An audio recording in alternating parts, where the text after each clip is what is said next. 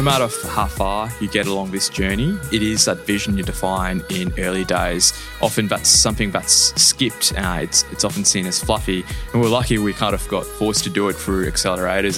Welcome to Startup West, the podcast about startups here in sunny Western Australia. We talk to startups, entrepreneurs and innovators who have been there and done it or are right here and doing it. My name is Danelle Cross. And my name's Chris Tan. And before we start, we'd like to acknowledge that we are recording this podcast in the land of the Whadjuk people of the Noongar Nation and pay our respects to elders past, present and emerging. The Startup West podcast is brought to you by Startup News, thanks to support from sponsors Spacecubed, Curtin University, RSM, the City of Perth and Tekkon. And on this episode, we talk with Nick Buckley and Nik Bappoo from Veintech. All right, Nick and Nick, can you please tell us about Veintech? How's it going and what is it doing? Great. Thanks, Danelle. So Veintech is a medical device company headquartered in Perth and also founded in Perth in 2020. So Veintech was formed by Nick, Catherine, who's our third co-founder, and myself. And we're a diverse team of engineers.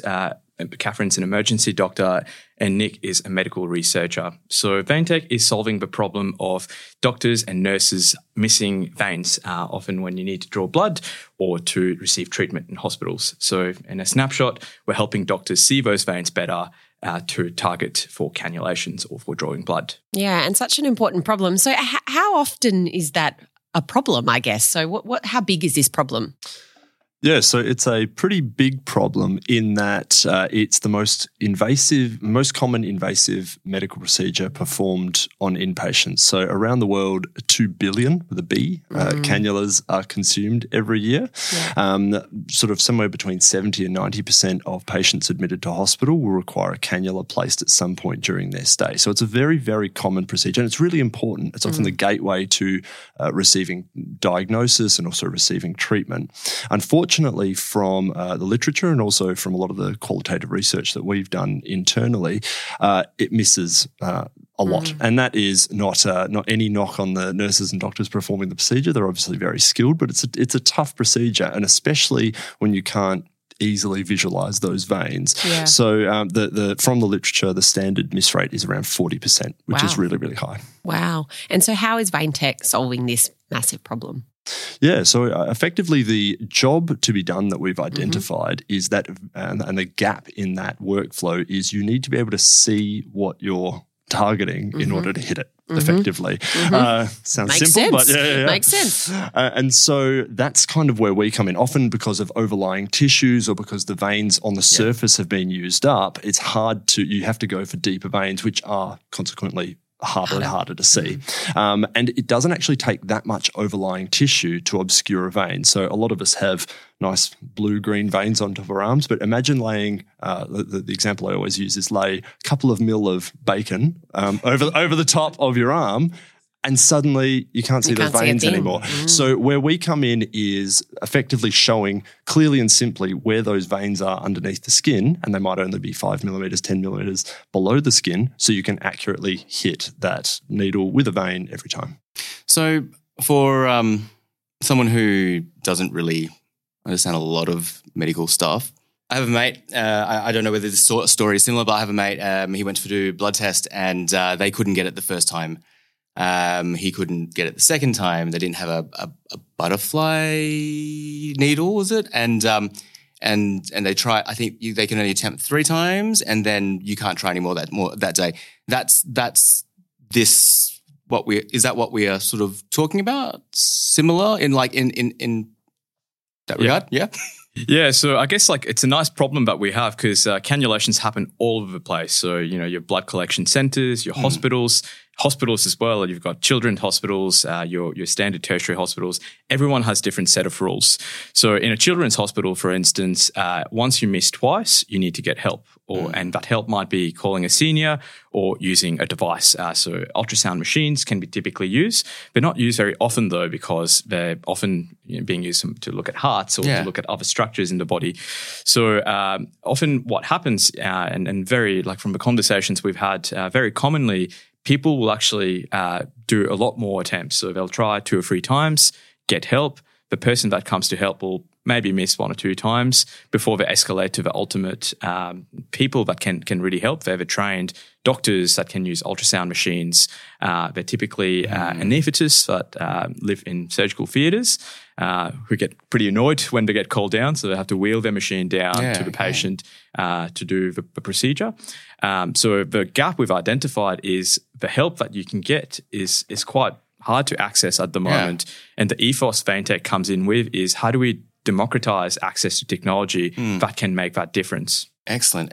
And so I guess we've talked about like the starting idea and such so far. But from, I guess, when yourselves and your other founder started with Veintech, has there been much of a change or a pivot since the initial conception of Veintech? Interestingly, in some ways it's been refined, but in a lot of ways, and this is kind of unusual for companies that come through a program like Perth Biodesign, which is how we all met each other, often you will learn the methodology of validating a problem and taking that forward, but that the problem you do, it's a bit like doing a uni assignment, like it doesn't then tend to turn into your whole career. For us, really the one that we did... but it does happen. So the problem that we... discovered and sort of refined down to was effectively this problem. And Biodesign really encourages you to come up with a specific need statement. So our need statement was the ability to find veins to place cannulas in obese people. That was particularly the segment that we identified. Since we've done a lot more research, and obviously this problem is much broader than in people who are obese, but effectively we are still, 4 years later, trooping along with the unmet need that we have identified in Perth Biodesign. And it has still borne up under all the various validations and stresses and tests that we've put on it. That's fabulous to hear. So you're 4 years in. Where are you at in that commercialization process? Yeah, so I guess Veintech raised its first fundraising round last year. So we closed a seed round successfully, and that was leveraged, and we're very grateful to the Western Australian government for supporting us in that round. We also got an AC round from the federal government to support our commercialization activities. All this funding is now helping us get to our first clinical trials. So last year, we were at a stage of proof of concept. So we'd proven that the technology that we were working on worked on a bench. Now we're reducing that to practice so that we can start clinical trials in local hospitals here in Western Australia. So we're very keen for Western Australian patients to be the first to benefit from this. So we've partnered with three of the tertiary hospitals, so Fiona Stanley Hospital, Royal Perth and Charlie's, and basically planning to do trials at a later stage this year. We mentioned before we're doing a bit of work as well with our market access, so preparing for our regulatory submissions, doing things with manufacturing, and also building a team that can support that sales and marketing infrastructure when we're approved to sell on market. So it's a very exciting time. We've grown the team from three founders to 10 people that work for us. Have a number of excellent advisors that help us along the way as well. No, that's awesome. That's really good to hear. So, you know, it's so, I guess, nice to hear about all the successes that you guys have had to date. What are some of the challenges that you might have had during that journey so far? Yeah, part of, I mean, there's the unsurprising one, which is around fundraising and resourcing. Okay. Obviously, that's common to everyone, but especially right at the moment, it is a bit of a difficult season. So we are okay now. We've got considerable runway, but obviously there's implicit in runway is there's an end to that. So gearing up for the next fundraising round, strategizing around that, obviously is something that we're equal to, but is something that we've got to start grappling with. Another one is Nick's kind of touched on that path to market piece, and we were sort of talking about market segmentation before. We are in it's a nice problem to have, but it does remain a problem in that cannulation and the venipuncture, which is drawing blood, happens everywhere. So vascular access is the broader term, and so we could rattle off a dozen different market segments in which we could play a role. Right. But just because there's a dozen market segments doesn't mean that we enter all of them at once or they're all equally as viable as each other. So part of the work that we're doing, we're pretty advanced in this, but part of the work that we're doing now and also over the next sort of 6 months is really boiling down to where are we most welcome, where can we do the best job and have the greatest clinical impact and make the clinicians' lives easier the most. So, and really identifying bigger later stage opportunities that the sales cycles might be longer or they might need more evidence. And also at the same time, those beachhead markets, which might be smaller and might be a little bit narrower in terms of segment, but we can start getting some early wins on the board and building earlier data. Thank you. That was fascinating to hear. And I love that. And I've been sort of watching Veintech's progress from a little bit afar. And I think the way that you're approaching that sort of go-to-market strategy early and very strategically is really, really impressive. I'd like to just ask a bit about the team that you're building and the broader team of your advisors as well, because I know that they played a really important part in the growth of Veintech so far. Yeah, definitely. So I guess we talked about the benefit we've had by having engineering, medical and research backgrounds in the team from the get-go and really seeing the bigger picture. And often we define being an entrepreneur has that ability to see the bigger picture. So I guess as we've grown, some of those areas have required, more depth rather than breadth. So and some areas have also required, broadening our skills.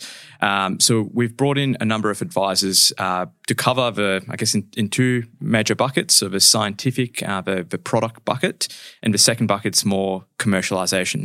So from the scientific bucket, so I completed my PhD at the Harry Perkins, and my PhD supervisor, who's a medtech entrepreneur himself, is one of the advisors we brought on to help us address some of the more technical aspects to get technology from being technology to being a product that works on people. The commercial side of things as well, we've got a range of different skill sets. So people that are industry veterans selling products. We've got people that have been investors, venture capitalists, and also accountants and financial people that has been a skill set that none of us have had from early on. So we're very conscious of our own limitations, and we love to welcome people that can help us bridge those gaps in the team. So that's definitely grown over years. We'll also just add from, and this is my own perspective, but you see a lot of other people just starting out who potentially don't necessarily have things like a technical founder. And we've always been incredibly lucky that we've got Nik Bappoo as our technical founder because that's been really vital from the off. We're also really incredibly lucky to have had Catherine in the mix from the word go because we've literally had that voice of customer at the literal table from day one in all the management meetings, and that's really steered us true a lot of the time. And also just within the founder team more broadly is we've got both this diversity of background and perspective, but unity of vision, we like to think. So but that's been really, really valuable in terms of appreciating the various challenges and ways we can look at things, but also working towards a common goal. Absolutely. I think that's great to have, the different perspectives to make sure that what you're trying to achieve, what the team is trying to achieve is, well-rounded, or at least a lot of different aspects are being, considered or thought about in different ways. Let's briefly touch back on, like you were saying earlier, one of the challenges is raising money and funding. Yes, indeed. How was that journey for you to raise money? And, what you know now in terms of that, tips that you've learned along the way? Definitely, yeah. So I often look back at our previous fundraising rounds as it's kind of looking back at a uni assignment and going what have I done? I guess in terms of maturity is a big thing you reflect back on. And we were definitely at a stage where we've grown tremendously from since our last funding round. But what these reflections kind of make you realize is that it really comes down to two things in the early days. The first is the team. So is the team aligned in the vision, the job to be done? Is the team capable of being warriors almost? We're talking about Live to Die Another Day is the life of an entrepreneur, because it's all about, you know, keeping going towards your vision, because challenges are undoubtedly going to happen. And also a team that can get help and be coached along the way, because more than often teams haven't had this experience before. Like this is our first time doing this whole thing. So coachability, I guess, in the team is crucial for fundraising. I guess the second part, and I can pass that on to Nick, is it's really about the need you're solving. It's about the problem, because that's why you get funding in the first place, to solve a problem. And we went to a recent presentation where someone said that your first idea of what your solution or your MVP is most likely wrong. And it's with that resourcing that you can refine what that is. So often investors in the early days will look at the team, are they capable and aligned, and the problem, is it the right problem that they're solving? It's not, the focus I think is often put on the tech and the solution, but we value the Perth Biodesign program for that reason, because the principles are all around problem identification. Yeah, that's all 100% right. I'd also add that we learned over time a few things just about the nature of funding and how we express why we need funding in a lot of ways, because obviously everyone knows that they need funding. But one is the language of investors and investment. We sort of transitioned our message over time. It was the same points we were putting across, but inflected through almost the prism of risk, which is what investors look at, is depressingly, how can your thing go wrong? What are the biggest things that could be an issue? Exactly. Yeah. And as Nick alluded to, one of the biggest risks that is looked for in the early days is the problem that you're solving is not actually a problem. It's not, or it might be a problem that no one's willing to pay to have solved. So often that's the big flashing red light that investors will look for in the early days. And then there's a variety of risks in regulatory product markets. So if you can phrase, we are going to take this funding and we're going to take risk out of all these various components of our path ahead, and therefore more likely assure ourselves success, that is really speaking the language that investors use. But also keeping in mind that funding is not an ends in itself. So you wouldn't go out and say, I need $10 million, please, because investors will go, we all need $10 million. What are you going to do with that $10 million? What activities are you going to fund with that, and what outcomes is that going to have? What inflections are you going to create? So really clearly stating that is incredibly important. It's critical, yeah. Thank you. So Veintech in the next 3 to 5 years, you're obviously on a trajectory at the moment. We spoke off air about your regulatory meeting tonight. What's the next phase? Obviously, moving to clinical trials and beyond. Yeah, I can take that one. So obviously the challenge with medical devices is you can't just roll out an MVP into market to start generating the traction. You need to go through those regulatory checkpoints, I suppose. So for us, our two target markets are Australia and the US. So in Australia, we need to get through the TGA, and in the US, it's the FDA. So I guess like our strategy currently is to make sure that what we present to those regulatory bodies is correct. So it's the minimally viable data pack, I guess we can say, that we'll put forward. Is there such a thing? I don't know. Maybe a new term I've coined. I guess making sure that's all correct, because that's where a lot of our resourcing is going into. But at the same time, maturing the company to a stage where we can support local manufacturing here, but have the right partners in the US to help us get the product out. So part of the new hires mentioned before, the team's grown a bit in the recent years. It's really been focused on bringing those skill sets, people that have that expertise in manufacturing medical devices, doing so under quality management systems and to meet the regulations, and also people that can help us develop the business so that ultimately we can get to a stage where we can partner with the bigger players in the market so that this product can improve lives as widely as we can all around the world. So one of our goals is to be in 5 continents in the next 5 years. So I guess, yeah, that's definitely a strategy to get there, is to find those partners that can help us make that happen. And it feels like you're definitely on that path. I love it. You've spoken about Perth Biodesign being a really important part in the early stages of Veintech, and obviously Veintech's operating in a really thriving entrepreneurial ecosystem here in Perth at the moment. Can you just describe a little bit from your point of view what the startup scene is like here in WA at the moment? It's a really interesting question because even in the short time we've been in the scene, kind of that three to four year span, it has broadened and deepened and just developed more broadly, fantastically. And we're really... we always talk about it being at school. There's people ahead of us, and then there's our year, and then it's really exciting to see people coming up behind us as well. Young kids, yeah, the pre-primaries.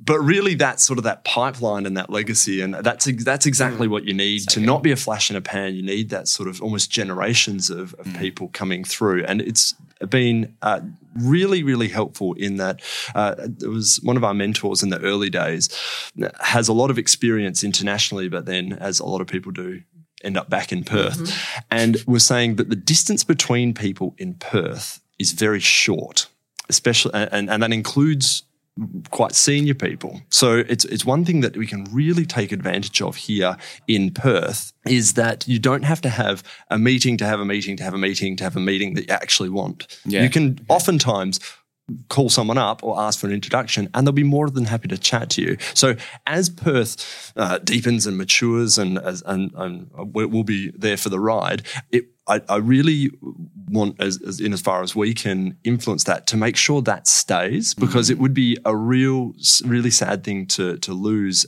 for those distances between people to get longer.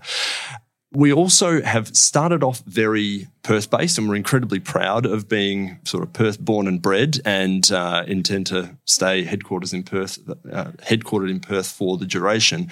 But we also are realise that we can't sort of be born, live and die in Perth as a market. We've got to go go overseas, and that involves partnering with people interstate, internationally, where obviously Perth is part of broader ecosystems in and of themselves. So that's been part of the last 6 months, is partnering more broadly while being based in Perth. So good. So encouraging to just hear about that. Like it sounds like there's just so much happening for you guys right now here in Perth or around what you guys have been working with. So any companies, people that have impressed you or that you've seen around that you want to talk about or shout out to? Yeah, I can start. So I guess for me, there are two people really that have inspired me in this journey in Perth. So the first one's my PhD supervisor, Barry Doyle, who is a director at Navier Medical, another medtech company. And what Barry taught me wasn't necessarily the technical skills. It was an ability to lead a team towards the right vision. So when we were at the Harry Perkins, our team were looking at vascular disease and how we could use tools to address that. Often that can be a challenging thing to do when you're dealing with very complex technical matter. But Barry really taught me about that ability to create a team that is aligned with the vision that you're seeking. And I guess similar to the second person I'll shout, which is one of Nick and I's mentors, Kath Giles, CEO of Oncares Medical.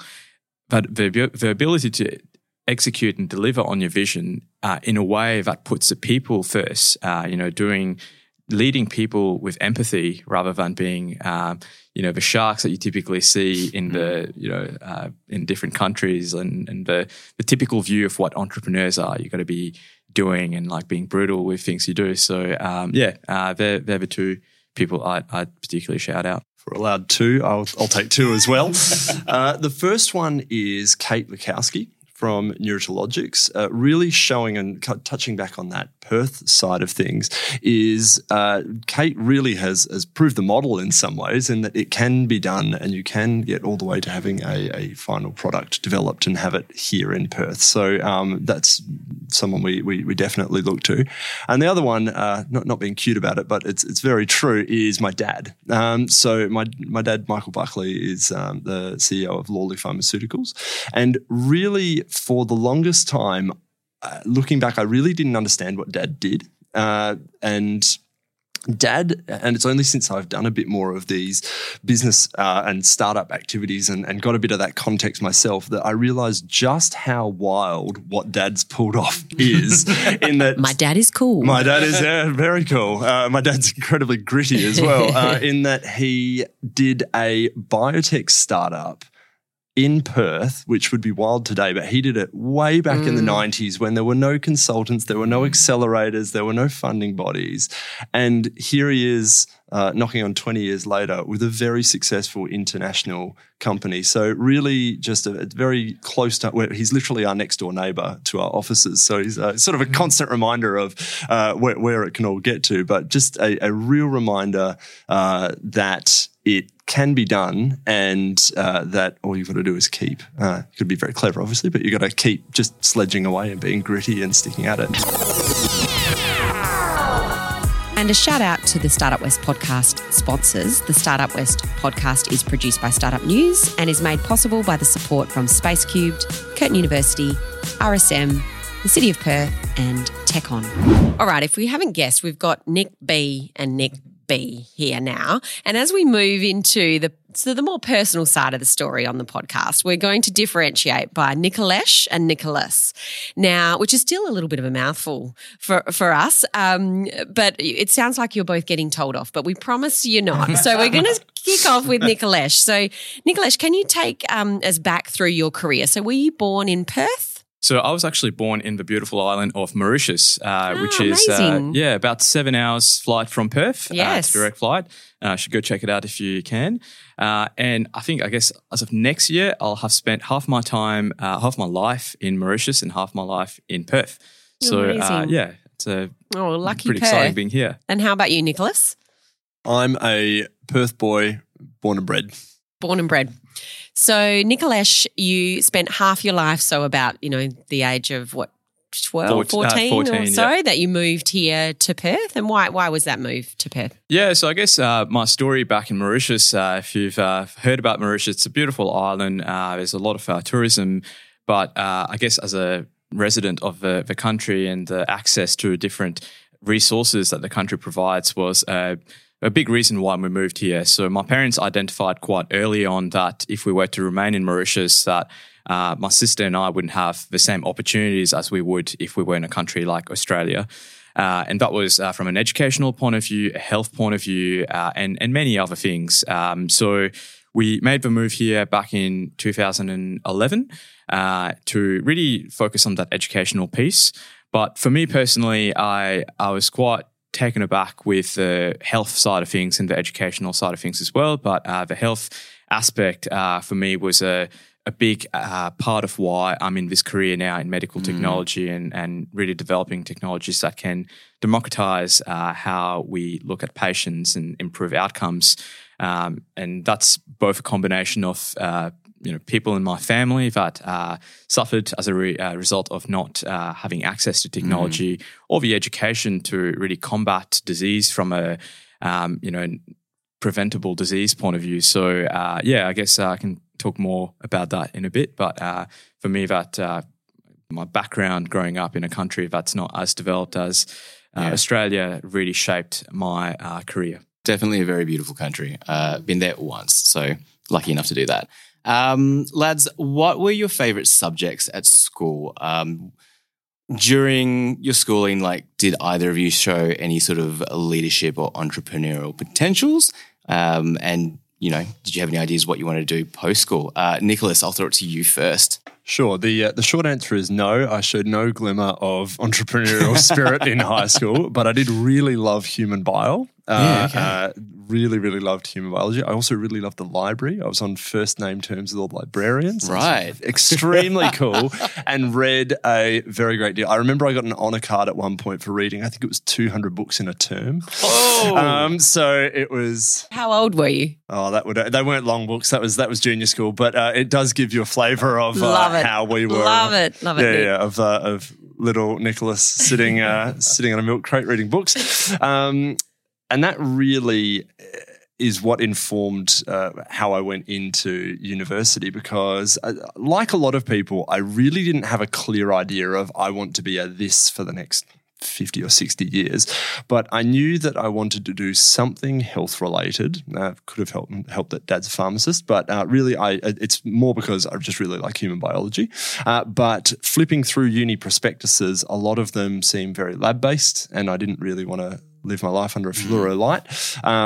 No shame on any of the lab people listening. You do very important jobs. But I also really like the idea of having a defined job role, because I kind of thought, I've got to kind of take my degree and try and fit it to something. So I ended up arriving on physiotherapy. So I ended up doing physiotherapy at Curtin University. Awesome. And Nikhilesh?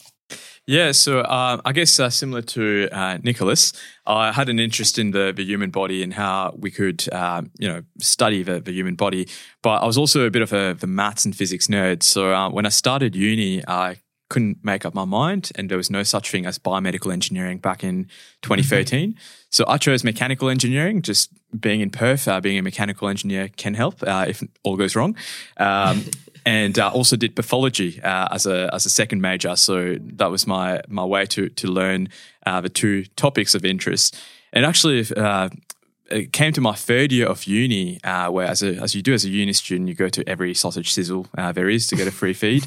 I went to one of those that was run by the School of Engineering at UWI, and got to meet this lovely Irish man, Barry Doyle, that ended up becoming my lifelong mentor and friend and PhD supervisor. He was also having a sausage just like me. And he showed me how I could use the learnings from mechanical engineering. So what the uni was teaching mechanical engineers to go into oil and gas industries. There was a tool called computational fluid dynamics, so looking at how fluid flows in pipes.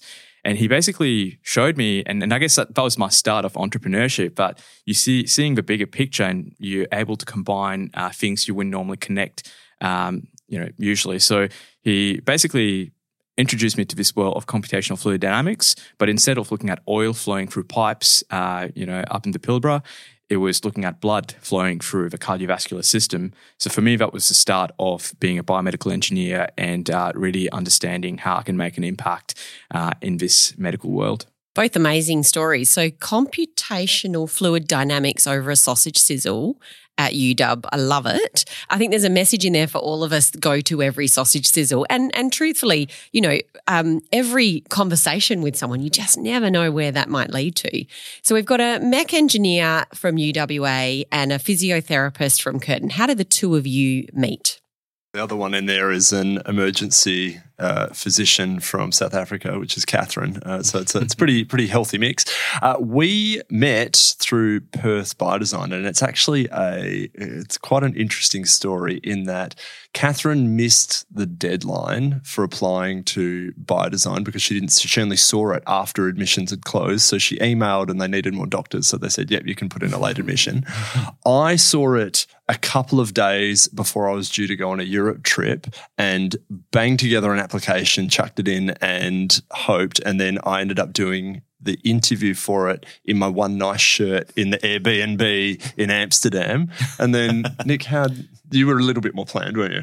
Yeah, so some of my mentors sort of recommended I apply based on my interests. So, but then in terms of actually meeting each other, and this is just one of the happy accidents of Veintech, one of the things that Perth Biodesign tries to do is put diverse teams together. So not putting a team of a bunch of healthcare professionals together. They try and get a mix of engineering and like researchers and business people and that sort of thing together. And so we were literally randomly assigned into the group where the three of us ended up meeting. So it was literal randomness. It was meant to be, yeah, absolutely.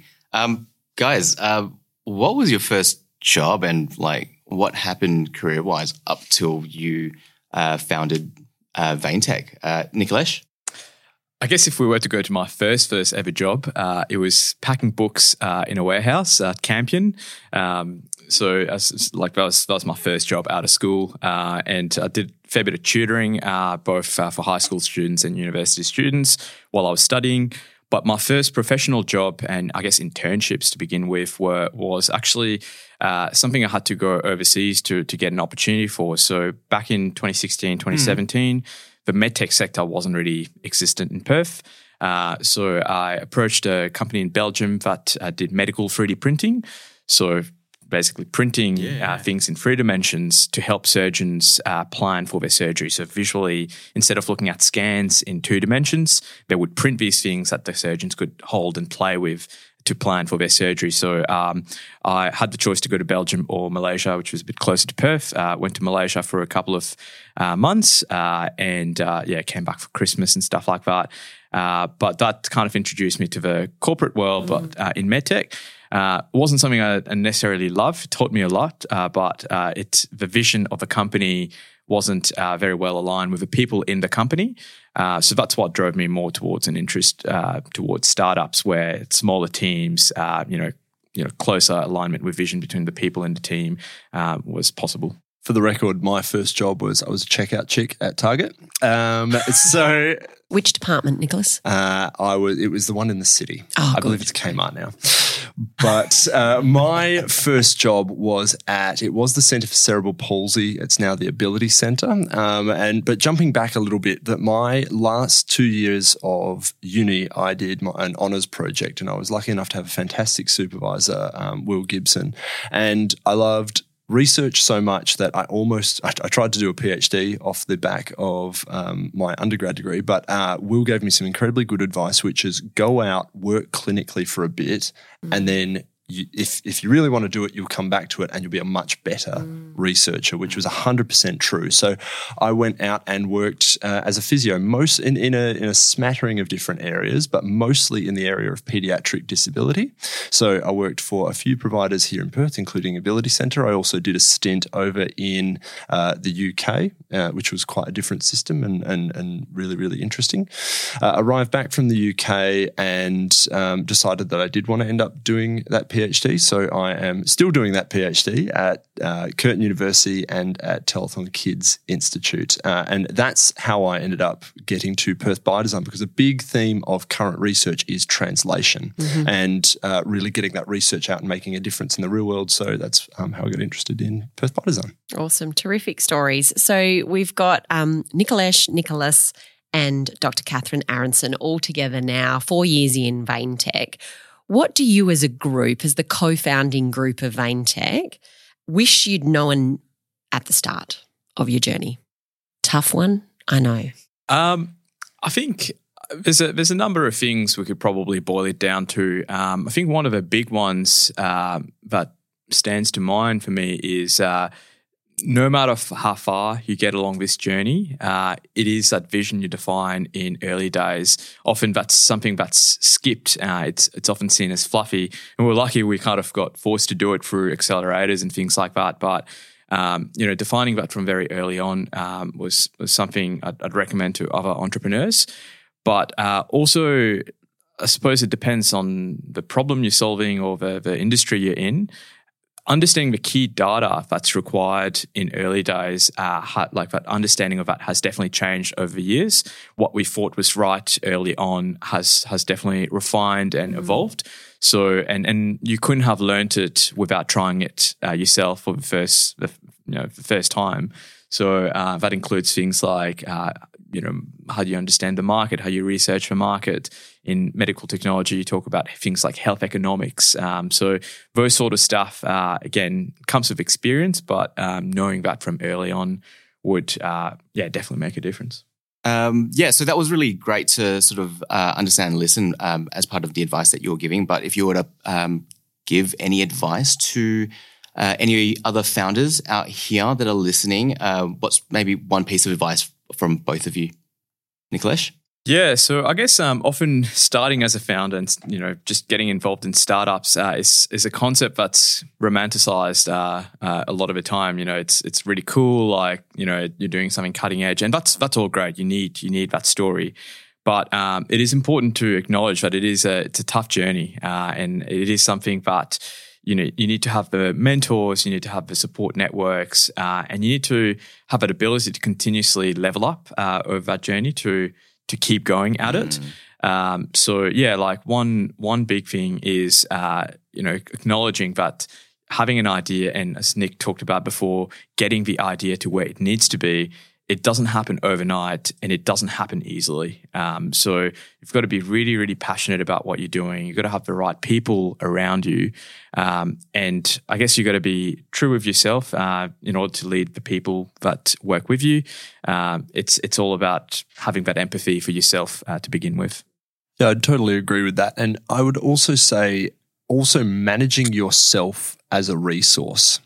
So again, one of the sort of myths is if you put your whole life on hold and sleep on your mum's couch and eat 2-minute noodles and just work really hard, that's how you're going to make it. And that's, at least in our experience, definitely not the case. The early days of Veintech we were both doing PhDs full time. Catherine was working, and it started as a side project, and that is and then it grew and grew and continued to build, and then here we are with full time jobs a few years down the line, and that's entirely plausible. It's entirely feasible. So don't feel like you have to put your whole life on hold just to do this. It can work up organically over time. And also in the managing yourself as a resource, by what I mean by that is we're all just people. We get tired, we get frustrated, we have setbacks, we get discouraged, and that's okay. You don't have to be invincible to that. You don't have to be impervious to that, but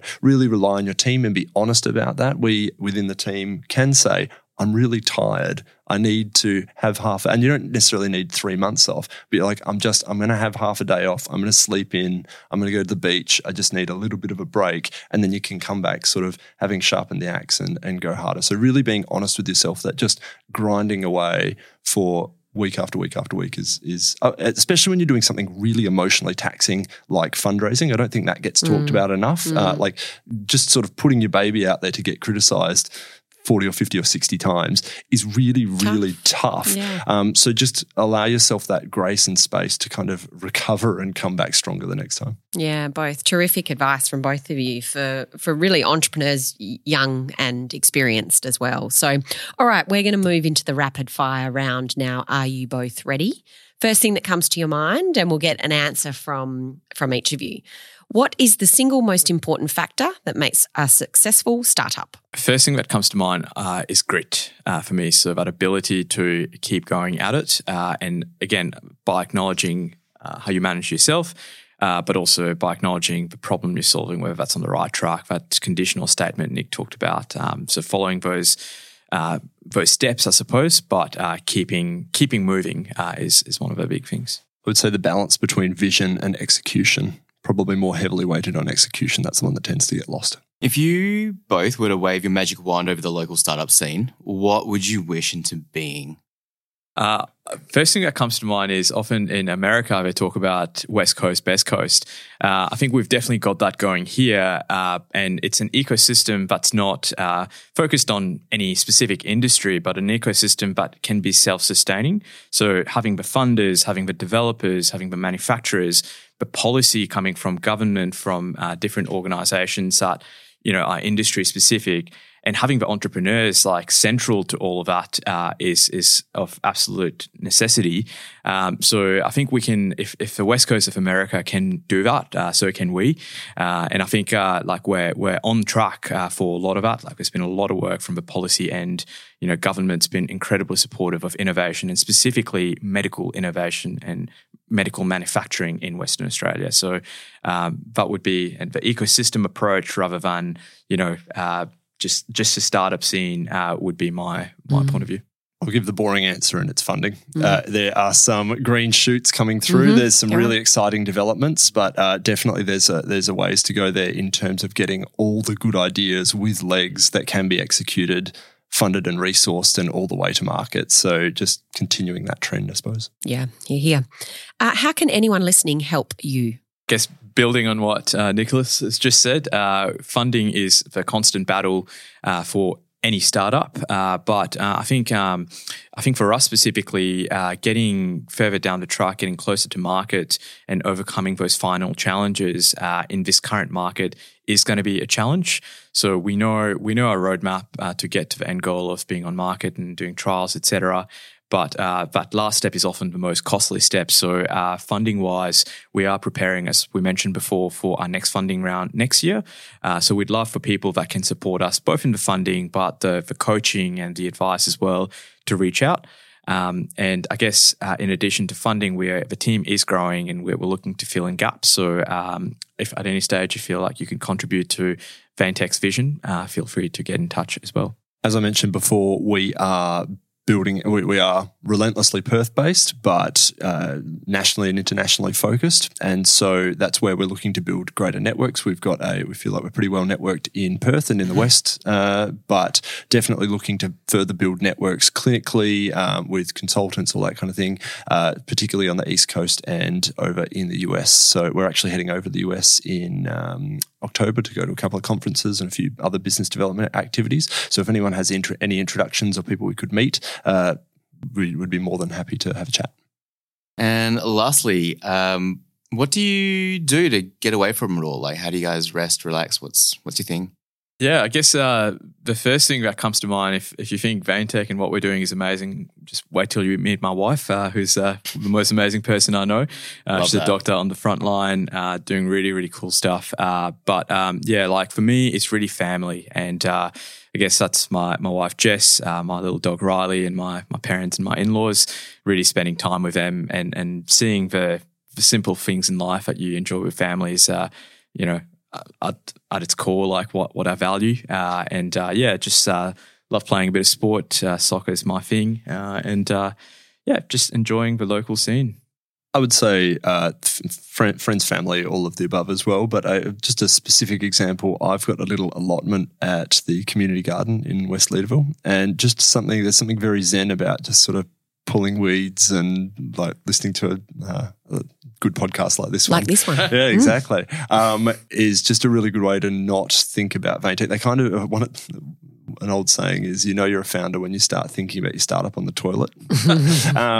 And it does kind of creep into every aspect of your life, and that's both a good thing, but it also makes it quite hard to get away from. So finding yourself not thinking about it and finding something like that can help you disconnect is something I really look for as well. Awesome. Thank you both. We've just had a terrific chat. I've learned a lot, as I do every time when I interview founders, and I think Chris and I have interviewed a few founders, but what you can see sort of emanating from the two of you is absolute vision and values alignment.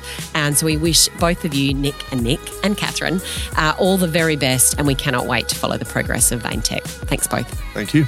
Thank you. Thanks to our sponsors. The Startup West podcast is produced by Startup News and is made possible by the support from Spacecubed, Curtin University, the City of Perth, RSM and Tekkon.